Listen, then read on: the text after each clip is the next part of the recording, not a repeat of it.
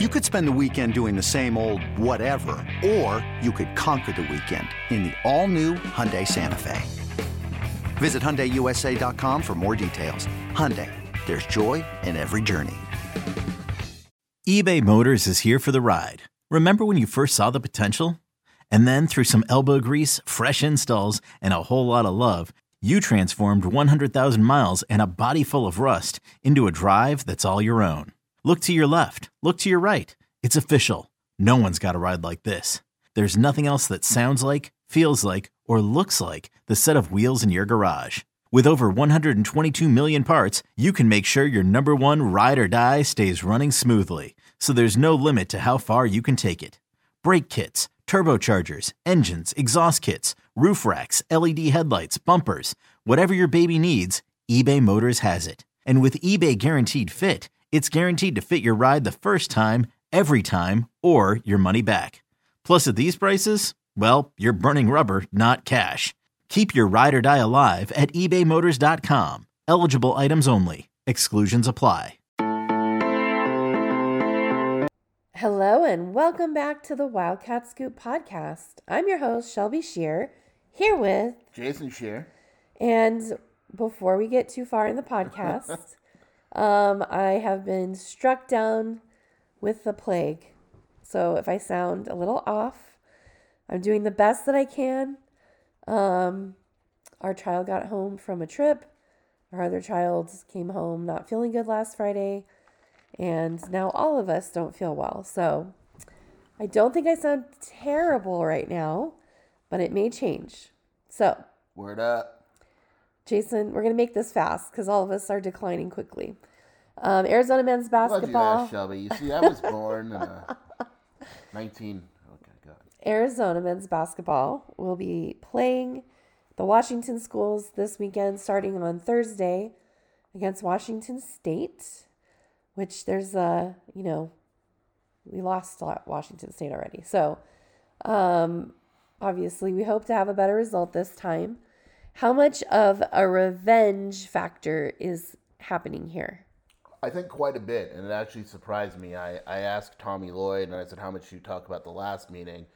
And he said, From a practical standpoint, uh, he goes, uh, You know, there's, there's, you should, in terms of motivation, the motivation should be, uh, they kicked your ass, was his exact words. So, I don't think it's lost on anyone, you know. And then a Julius Tubelis did an interview with us, and he said, "Yeah, they they beat us last time. We're very well aware of it. We are locked in. It's been a very locked in week of practice, and a lot of times, you know, teams will kind of downplay that. But I definitely got the vibe from practice players, coaches, etc., that they are very well aware of what happened when this team, Washington State, came into McKale and the kind of narrative that they have to put down. Um, is it the end of the world if they lost to Washington State on Thursday? No. But do they need to kind of get rid of the narrative of Washington State beating the crap out of them in the first meeting? Yes. Is it something that they've, you know, brought up and been talked about? Absolutely. They're they're not ignoring what happened in that game.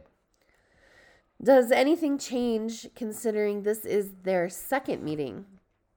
Yeah, so now we're in the part of the of the conference schedule um, where teams are seeing each other for the second time, and it's it's kind of a, a thin line between doing what you do and just doing it better than the first meeting. I thought you were going to say a thin line between love and hate. That too, and changing a lot. Like obviously, Arizona watched the film and tried to find out why Mouhamed Gueye had so many open shots and went for 24 and 14 or whatever it is. They're going to try to allow that not to happen, right?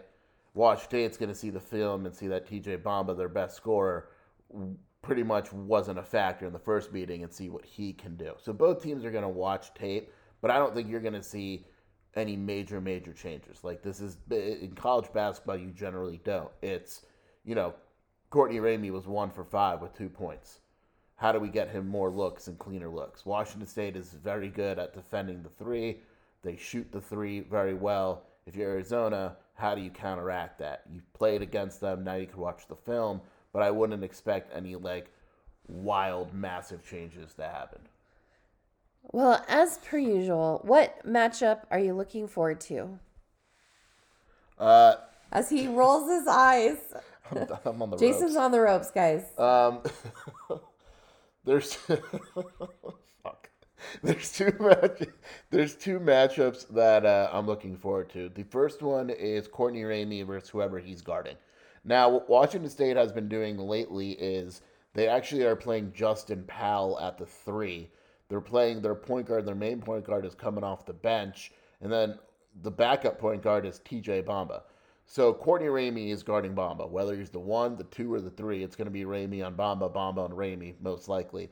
That is a very significant matchup because Washington State generally needs Bamba to score and play well. The reason they did in the first meeting is because Mouhamed Gueye uh, went ape shit. That is the matchup that I'm most interested in. Oumar was awful in the first meeting. He was three for 11 or three for 10 from the free throw line. Mouhamed Gueye did whatever he wanted against Ballo. It was embarrassing. Um, I'm sure that Ballo is going to come back and, and play better in this game. If it's equal at all, Arizona's probably winning pretty comfortably. If Mouhamed Gueye has a similar performance to the first meeting, Arizona's probably in trouble. To me, that is the most important matchup in this game. Fun fact I learned that a bamba is actually a Puerto Rican dance. The drummer versus the dancer. So I'm not healthy enough for this. Okay. Okay, fine. I'm just saying. the drummer I- versus the dancer. Yeah, it's real. It's called the, the Bamba dance, and it's it's really cool. Didn't the guy that sing it die? No, that's Ricky Valens. This that's La Bamba. Oh. The bomba is an actual dance where the drummer and the dancer, the dancer is like, it's basically like a duel. It's, it's really cool. Look it up. La la la la la la bamba. Anyway, What What matchup should Arizona exploit? La la bamba. Shelby, you already know my answer to this. Come on. This episode is brought to you by Progressive Insurance. Whether you love true crime or comedy, celebrity interviews or news, you call the shots on what's in your podcast queue. And guess what? Now you can call them on your auto insurance too with the Name Your Price tool from Progressive. It works just the way it sounds. You tell Progressive how much you want to pay for car insurance, and they'll show you coverage options that fit your budget. Get your quote today at progressive.com to join the over 28 million drivers who trust Progressive. Progressive Casualty Insurance Company and Affiliates. Price and coverage match limited by state law. To, of obviously Azuolas Tubelis against whoever he's against. Yes. All right. That is, that's yes. the end of the podcast. In this matchup, Washington State has no one. They'll start Jakimovski. wow. Jason has literally no filter to like turn off the juvenile tendency to giggle at what is this guy's name? I can't, I can't, I'm done. Jakimovski. Jack. He's sweating. Wow. He'll start. He'll start. He won't play very much. He only played 13 minutes in the first meeting with four fouls. They'll play DJ Rodman at the four, which is when they move Powell to the three, bring the point guard off the bench, and put Bamba at the two. Um, they have no one on the roster. Rodman has no chance. Jakimovski has no chance. As Julius Tubelis dominated in the first game, he's going to dominate in this game unless Washington State, again, going back to the question earlier, maybe Washington State changes things and try to take Tubelis out of the game. We have yet to see a team successfully do that um, just because it plays kind of into Arizona's hands. If you double, who the heck's guarding Oumar, right? And so, or you're leaving a wing open. And so, maybe he doubles. I mean, but there's no one on that roster that is slowing down Tubelis at all whatsoever. I think we see a, a 20 and 10 performance yet again from Zoo. Okay. And then what would the keys to the game be for Arizona besides everybody not playing well except Azuolas Tubelis? Yeah, I mean, look in the first meeting when you go back to that first meeting, Shell. Let me let me let me pull it up. Diddly-doo, diddly-doo. We're going back. We're I had it back. up and I accidentally closed it, just- just like my life is closing right now.